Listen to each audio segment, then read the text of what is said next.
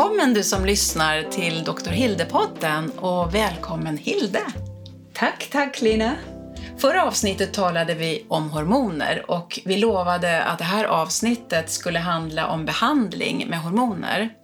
Ja, det sa vi. Men jag har funderat lite på det här.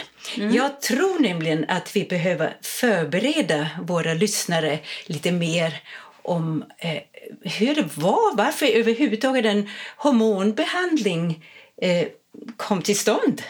Varför började det? Varför har vi inte haft örter och allt möjligt annat? Varför kom hormoner in i bilden? Mm -hmm. Det låter ju mm. logiskt eh, och mycket bra. Man ska ju inte hoppa på en lösning innan man tagit in hela kvinnans klimakteriesituation. Ja, och vi ska ju naturligtvis också prata om andra saker, eh, hur man kan behandla eh, klimakteriebesvär. Mm. Men eh, hormoner är naturligtvis det som jag har eh, behandlat med mest och eh, kanske kan bäst också. Mm. Men vi tar det sen. Först måste vi kanske gå in lite mer i historien. Men du, jag har funderat på en sak. Och det är varför eh, inte kvinnan bara kan gå in på Ica och själv köpa sina hormoner.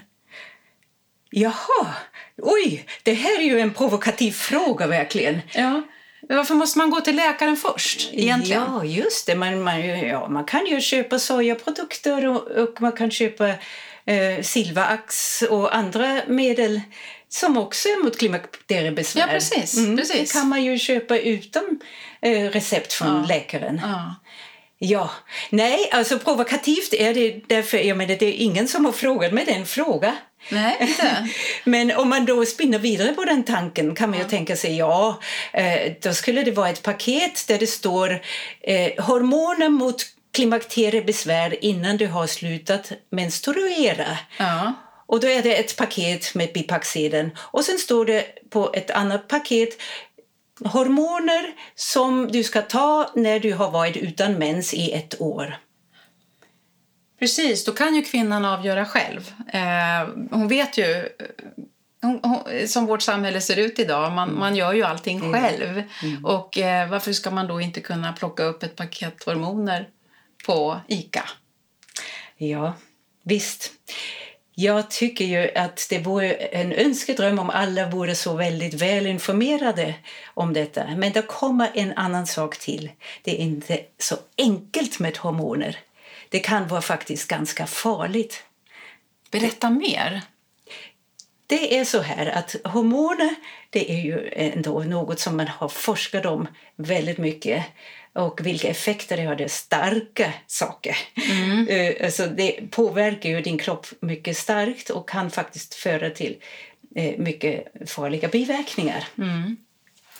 Och det ska vara rätt dos till rätt individ och under en viss tid och i balans. Och det är en hel vetenskap. Och det har ju så forskats fram så mycket inom den här så kallade evidensbaserade medicinen. Det är så mycket skrivet om hormoner eh, i, i litteraturen. Så det har ju varit mycket debatt om detta. Så det skulle aldrig släppas tror jag, i, som receptfritt. tror jag inte. Men hur skiljer sig hormonbehandlingar från andra receptfria hälsoprodukter mot klimakteriebesvär? Ja, det är ju läkemedel. Och läkemedel som sagt måste vara rätt doserade mm. Eh, och eh, också få rätt indikation. Eh, du kan ju ha andra sjukdomar som, där det är verkligen farligt att ge just hormoner. Och om du doserar fel eller ger det till fel person då kan det ha ödesdigra konsekvenser mm. för hälsan.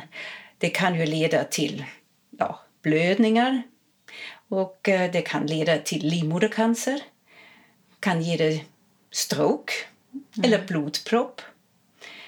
Så att bröstcancer har vi ju pratat om. Alltså man måste ju vilja veta lite mer varför man eh, ska ta hormoner och eh, vilken dosering och om du är tillräckligt frisk att kunna ta hormoner också.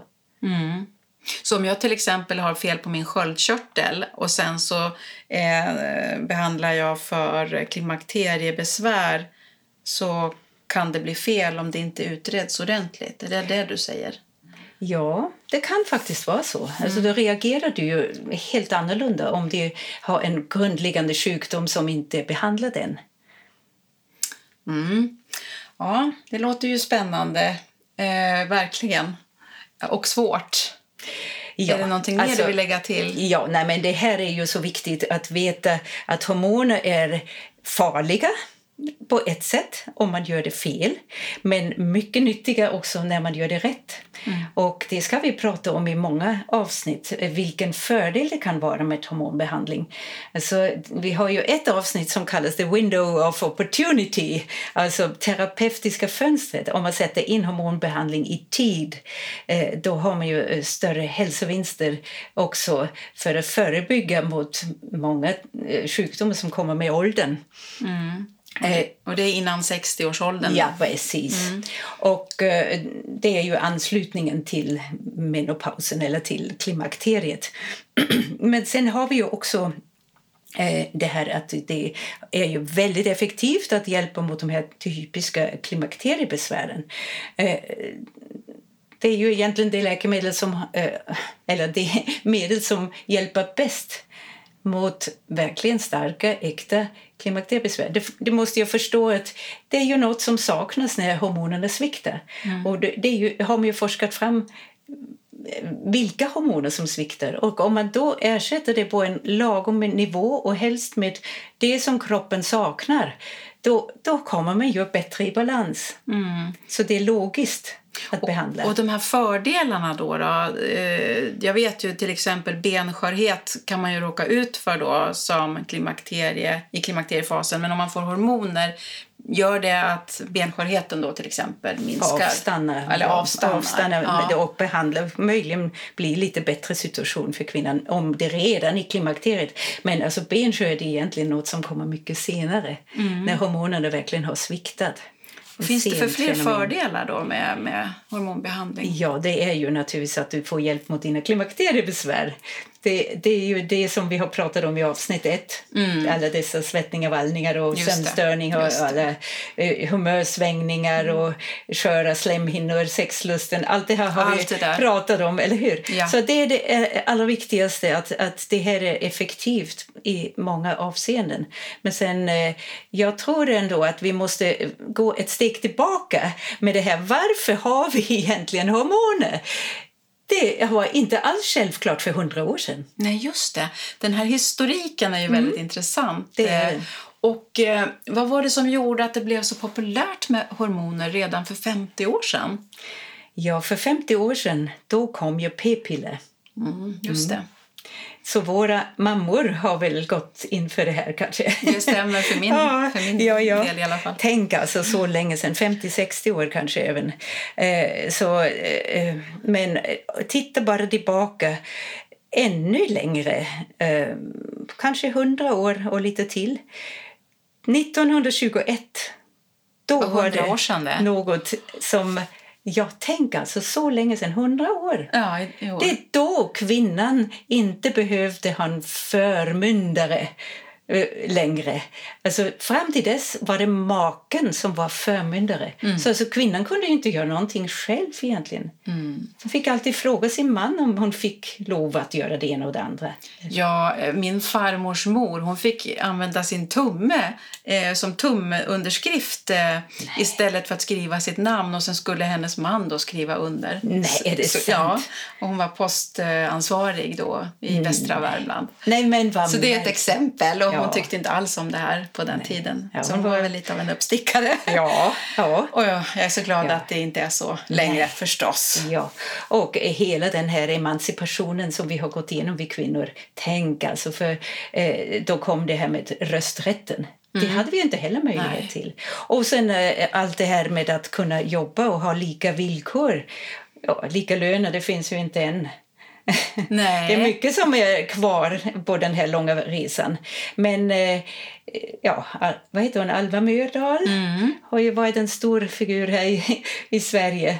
Folkhemmet. Ja, Ja. allt det. Men sen kom ju då den här eh, sexuella revolutionen på 60-talet. Mm. Och det kom ju precis parallellt med p-piller och det kanske på grund av p-piller. Därför det kom ju hormonerna eh, och eh, gjorde att kvinnan inte behövde vara rädd för graviditet längre. Mm. Därför det var ju det som höll henne tillbaka. För tänk så många illegala aborter och allt det här som var Mm. innan. Eh, Så kom ju aborträtten också. Och där minns jag faktiskt när jag studerade i Innsbruck i Österrike och eh, var precis på väg att vara färdig. Ja, det var ju i slutet av eh, 70-talet. Då kom den här så kallade fristenlösung. Alltså det heter på tyska. Vad betyder det? Eh, Det betyder ja, att man eh, fick göra fri abort eh, Ah. fram till tolfte veckan. Oh. Med Så ett piller då, eller? Ja, alltså, abort det var ju på sjukhuset. Då inledde man ju den här eh, aborten och sög ut Ja. fostret. Men eh, det, det var ju alltså oh, rabalder, det kan du tänka dig. I Österrike är ju över 90 procent katolska Ja. och kyrkan hade ju jättemycket att säga emot det här. Var ja. mycket emot. Men eh, regeringen fick igenom det. Och Vilket årtal sa du? Att det var? Åh, det var 70-talet. Jag kom, I 70-tal. slutet av 70-talet var det. Eh, men ja, det är bara så markant vad som har hänt eh, med allt detta. Och ja, idag, vad har vi nu? Ja, men vi har ju fortfarande en liten kamp kvar, eller? Metoo till exempel. Ja, det är ett bra exempel på att kvinnan fortfarande är förtryckt, Ja. kan man väl säga. Men om vi nu går tillbaka till det Ja. här med 60-talet. Då plötsligt blev det en boom. Och eh, boomen började med p-piller. För det var ju egentligen tänkt från början som medel mot rikliga blödningar. Men kvinnan kom ju på att ägglossningen förhindrades genom detta. Och genom att ägglossningen förhindrades var det ju naturligtvis möjligt att inte bli gravid. Eller omöjligt att bli gravid om inte någon ägglossning sker. Eh, och det är tack vare de så kallade gestagener faktiskt. De här eh, kemiskt förändrade progesteronmolekyler. Därför de var tillräckligt starka att förhindra en ägglossning. Och sen gav man även lite östrogen till det här p-pillret för att eh, reglera blödningarna lite bättre. Och så har vi då dagens kombinerade p-piller. De är eh, gjorda av östrogen och gestagen. Men samtidigt var det ju något annat som kom. Att man tänkte, oj, kan man kanske fortsätta med p-piller hela livet? För det är ju bra med hormoner, tyckte Ja. man. Det, det var nytt för mig att man faktiskt fortsatte med Ja, p-piller det då efter att man var fertil, så att säga. Man förlängde. Det fa- fanns ju lite bakslag emellanåt för det var ju för starka p-piller, väldigt höga, högdoserade och eh, risk för blodpropp. Så att eh, man minskade ju med åren. Eh, doseringen kunde faktiskt klara av att minska eh, just den här styrkan. Mm. Men eh, då kom man ju också på att man kunde ta lite mer naturligare eh, sorters hormoner för att bara ersätta det som saknas just i eh, klimakteriet, alltså när hormonsvikten kommer. Och då skrev en amerikansk läkare, han heter Robert Wilson, en bok som var verkligen den som alla läste då. Vad hette den boken? Forever Young. Forever young. Okej, drömmen om evig ungdom. Just det. Ja. Just det. Och eh, hans idé var ju att göra kvinnan eh, så vacker så att hon behåller all det här fantastiskt feminina under hela livet och hon blir inte gammal. Hon har fortfarande stora bröst och eh, ja, är egentligen mer redo att ha sex med sin man, kan tänka mig. Och det var ju lite mer på mannens villkor. Och det, är inte, det var ju många som egentligen reagerade på detta också. Och framför allt sedan eh, när hormonbehandlingen kom i vanrykte. Men det kom ju lite senare. Det, först var det här 60-talet och den stora boomen och eh, ja, som kommer mer och mer kvinnor att eh, följa den här trenden. För det var ju en sån stark trend. Och Amerika, du vet eh, Marilyn Monroe och allt det här. Och, alltså, Amerika var ju förebild för många. Eh, Kan man säga att 70 och 80-talet blev lite av en experimentverkstad för hormoner? Är det... Ja, kanske man kan säga. Ja. Men man lärde sig ju samtidigt, för det är ju mycket forskning som också pågick samtidigt ja. på just eh, goda effekter av hormoner. För man var ju så positiv hela mm. tiden. Eh, annars hade man ju inte gjort det. Om man Nej. hade varit negativ då hade man förkastat det hela. Mm. Men man var positiv och man märkte mer och mer vad bra det var. Nej, Hilde, hur vanligt blev det med hormonbehandling mot klimakteriebesvär? Ja, vet du, på slutet av 90-talet då var det nästan 50 procent av kvinnor Oj. med klimakteriebesvär som fick behandling, i vissa kretsar i alla fall. Mm. Eh, det var eh, väldigt vanligt och det var inte ens nödvändigt att ha så mycket klimakteriebesvär. Det var en trend i samhället. oh, det är så bra med hormoner. Tar inte du hormoner? Ja, men jag ska också ta hormoner. Ungefär så här var det. Så att, eh, det var lite överdrivet. Och sen kom smällen, vet du. Ja, vad hände då? Vad var det som hände? Det var så här att eh, i USA mm. Hade man tänkt sig att göra en väldigt stor hälsoundersökning där kvinnan var i fokus med tanke på förebyggande effekter av hormoner mot hjärt-kärlsjukdomar. Och det låter ju bra. Mm. Precis, det är inte bara hormoner som undersöktes, det är mycket annat också. Eh, till exempel kosten, kalciumtillskott.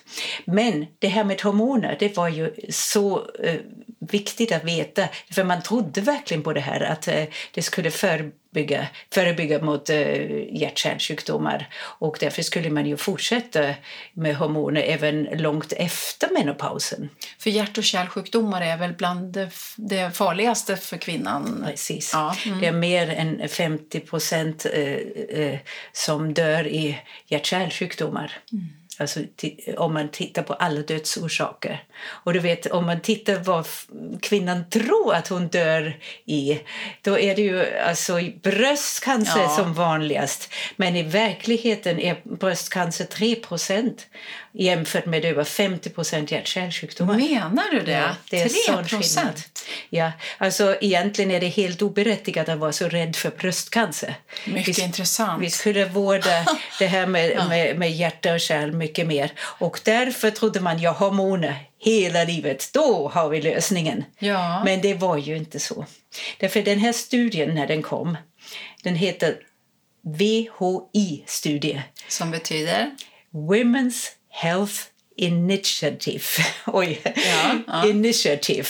Mm. Alltså VHI på svenska. Mm. Eh, det var den amerikanska staten som eh, eh, gav pengar till den här studien. Det var en jättestudie och det var en sån här golden standard-studie eh, där man alltså eh, hade dubbelblind randomiserade grupper. Det betyder alltså man testade mot placebo. Mm. Och då man ju, får man ju fram mycket mer sanningar hur det fungerar. Och placebo det betyder att eh, man inte, vissa har inte någon effekt av, alltså det är typ luft eller eh, sockerpiller. Sockerpiller, precis. Ja. Mm. Det, alltså, man vet inte när man tar eh, det man får i testet, alltså i, i, i, den här kliniska prövningen, om det är äkta eller inte. Precis. Så därför kan man ju inte påverka det hela. Man måste ju skriva ner hur man mår med det ena eller det andra. Mm. Och sen kan man ju göra tvärtom alltså, efter ett tag. Mm. Så det var väldigt intressant. Och då var det en grupp som eh, fick eh, endast östrogen och det östrogen de hade i Amerika det var så kallade hästöstrogener. Usch, det låter inget bra. Ja, men det är faktiskt de mest naturliga som finns för de är inte kemiskt förändrade. Mm. De är ut, äh, framställda genom äh, urin från dräktiga ston. Okej. Okay. Mm. Konstigt, här. Ja. men eh, de har ju mycket hormoner, hästarna. Ja, ja just det. Så det, det jag kallar dem häst, hästhormoner. Ja, ja. Men i Europa hade vi ju östradiol som var egentligen mer eh, något som är från växtriket från början. Mm. Men som måste gå må genom många kemiska förvandlingar för att bli det här östradiol som vi tar sedan som piller eller som plåster eller vad det nu blir. Mm. Ja, det är i alla fall de här olika eh, östrogener. Men i Amerika var man mycket van att använda hästöstrogener. Mm.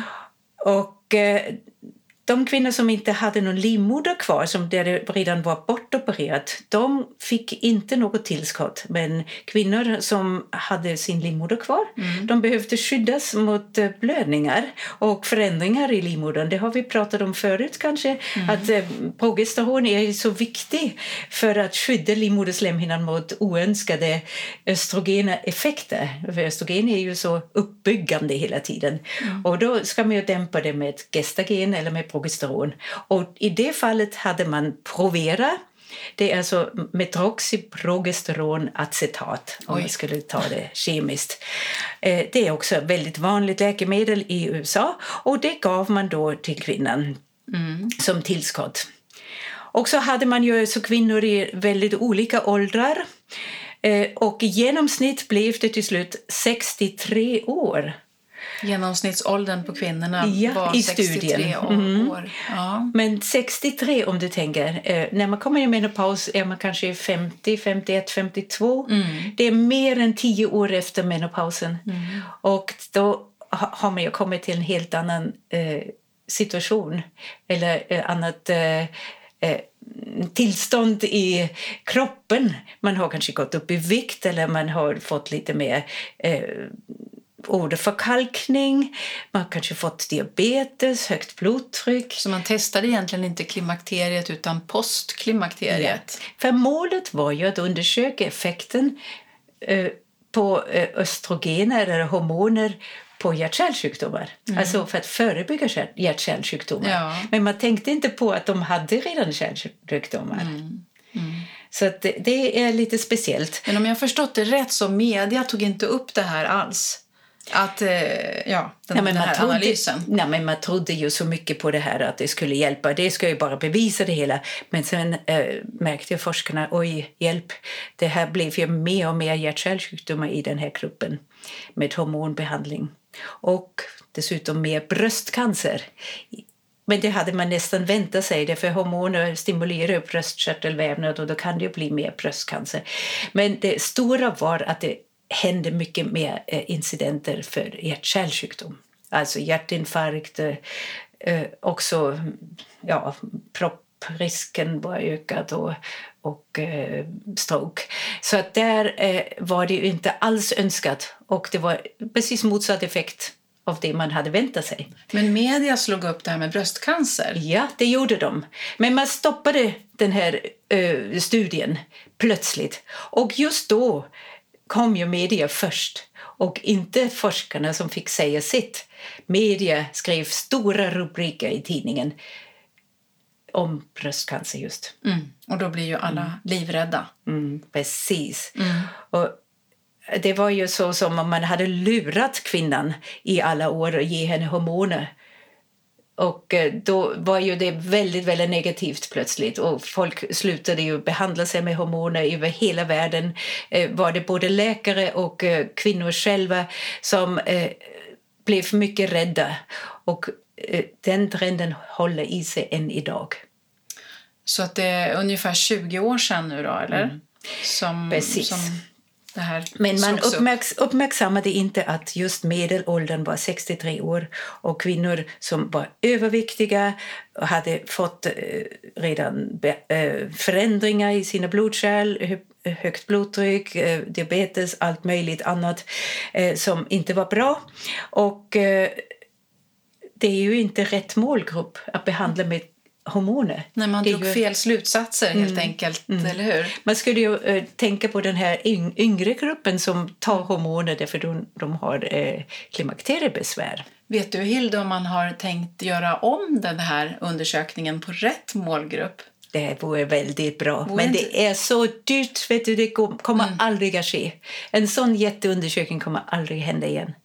Men det fina i det hela var ju att man hade ett så stort material, alltså mm. undersökningsmaterial med så många deltagare. Mm. Och det var ju också den yngre gruppen från 50 plus.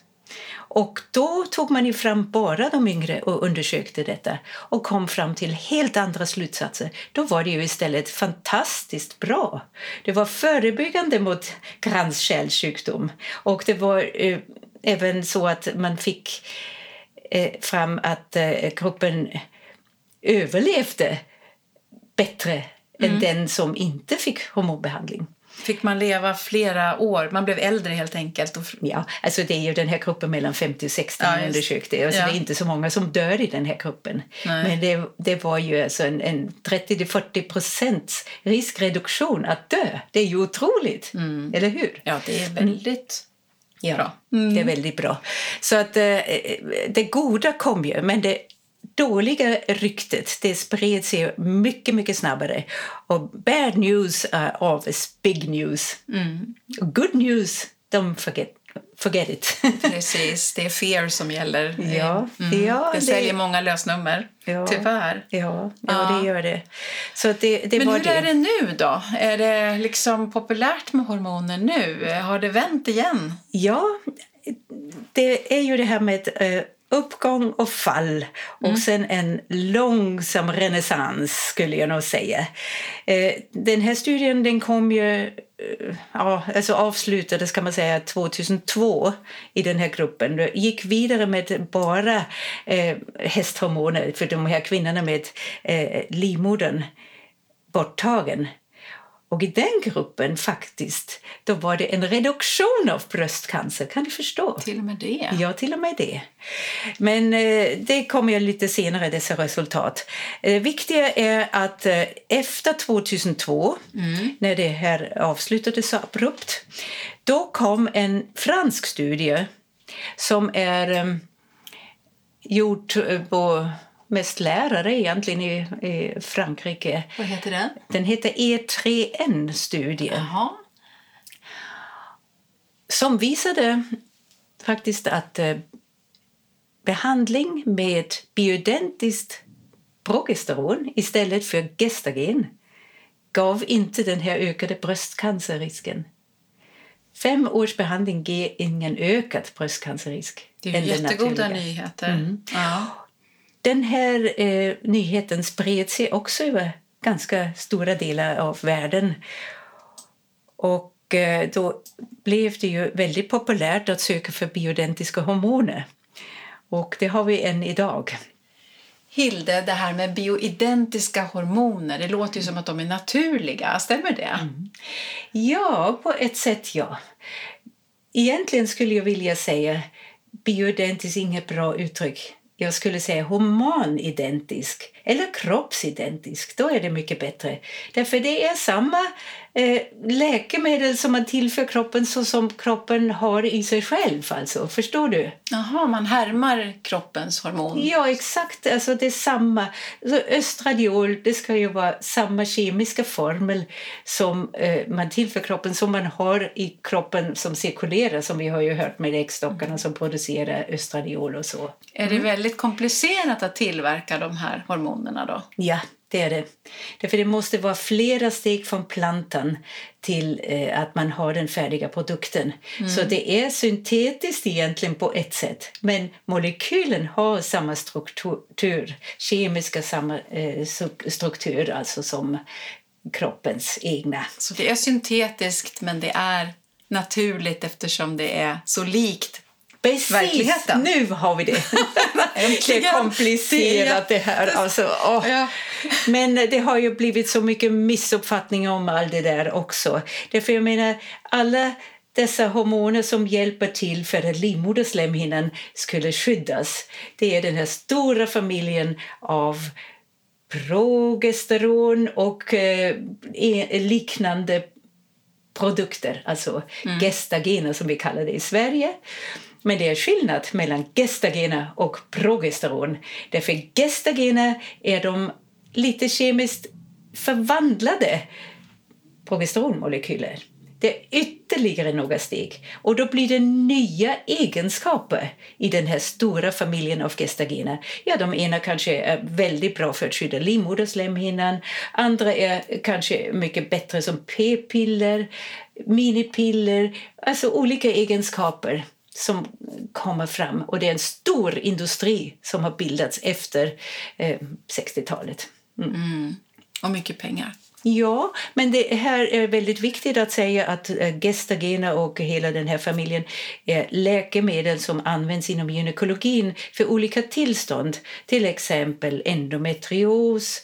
Vi har tillstånd som äh,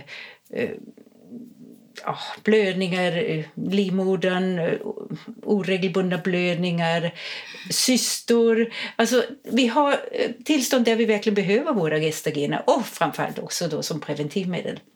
Mm.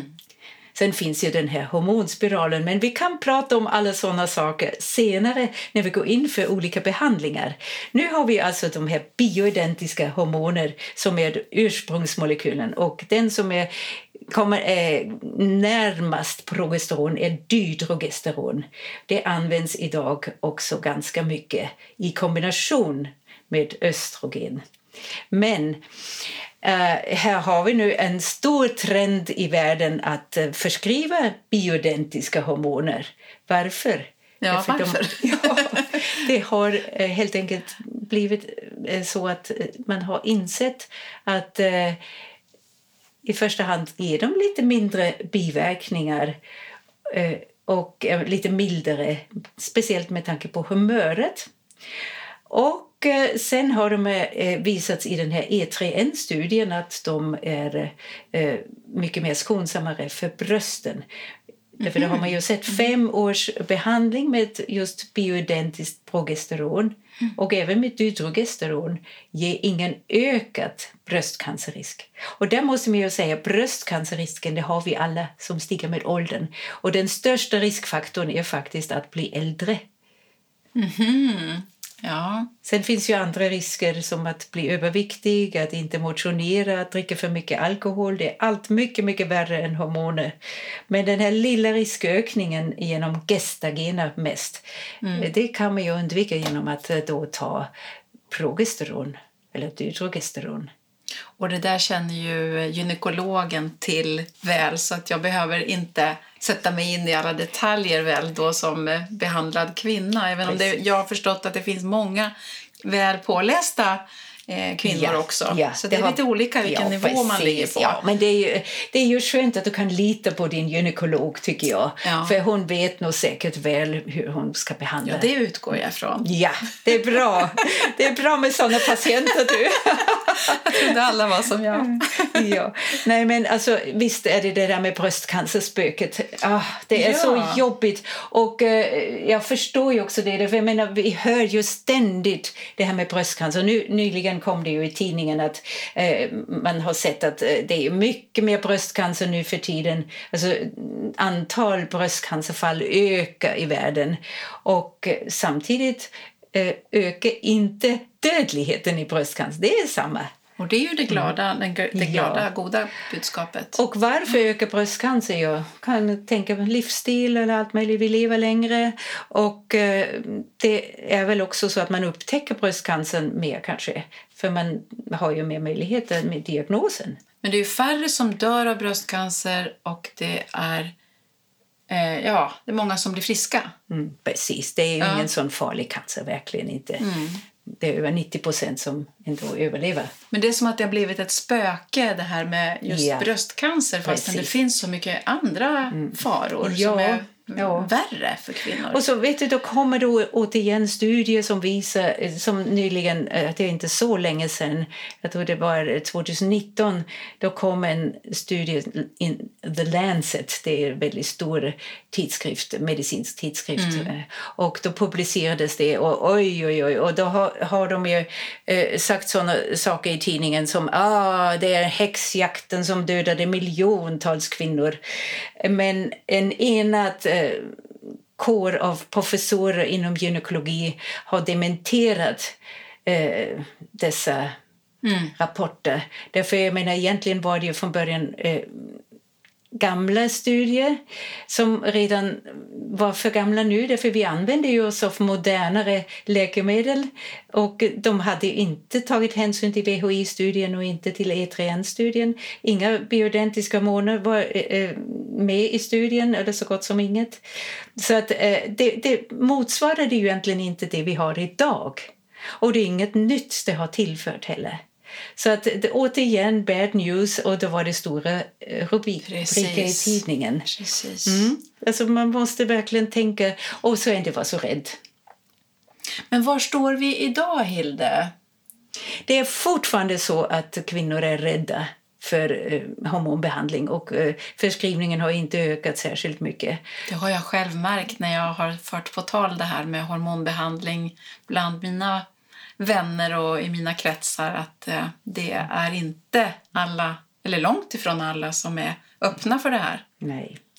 Men jag tror ändå att eh, vi har lärt oss en läxa då eh, vi som var 50-talister då eh, jag är 60-talist. Ja. Men, ja. men vi var ju 50-talister och kom in i menopausen precis då när VHI-studien kom ut.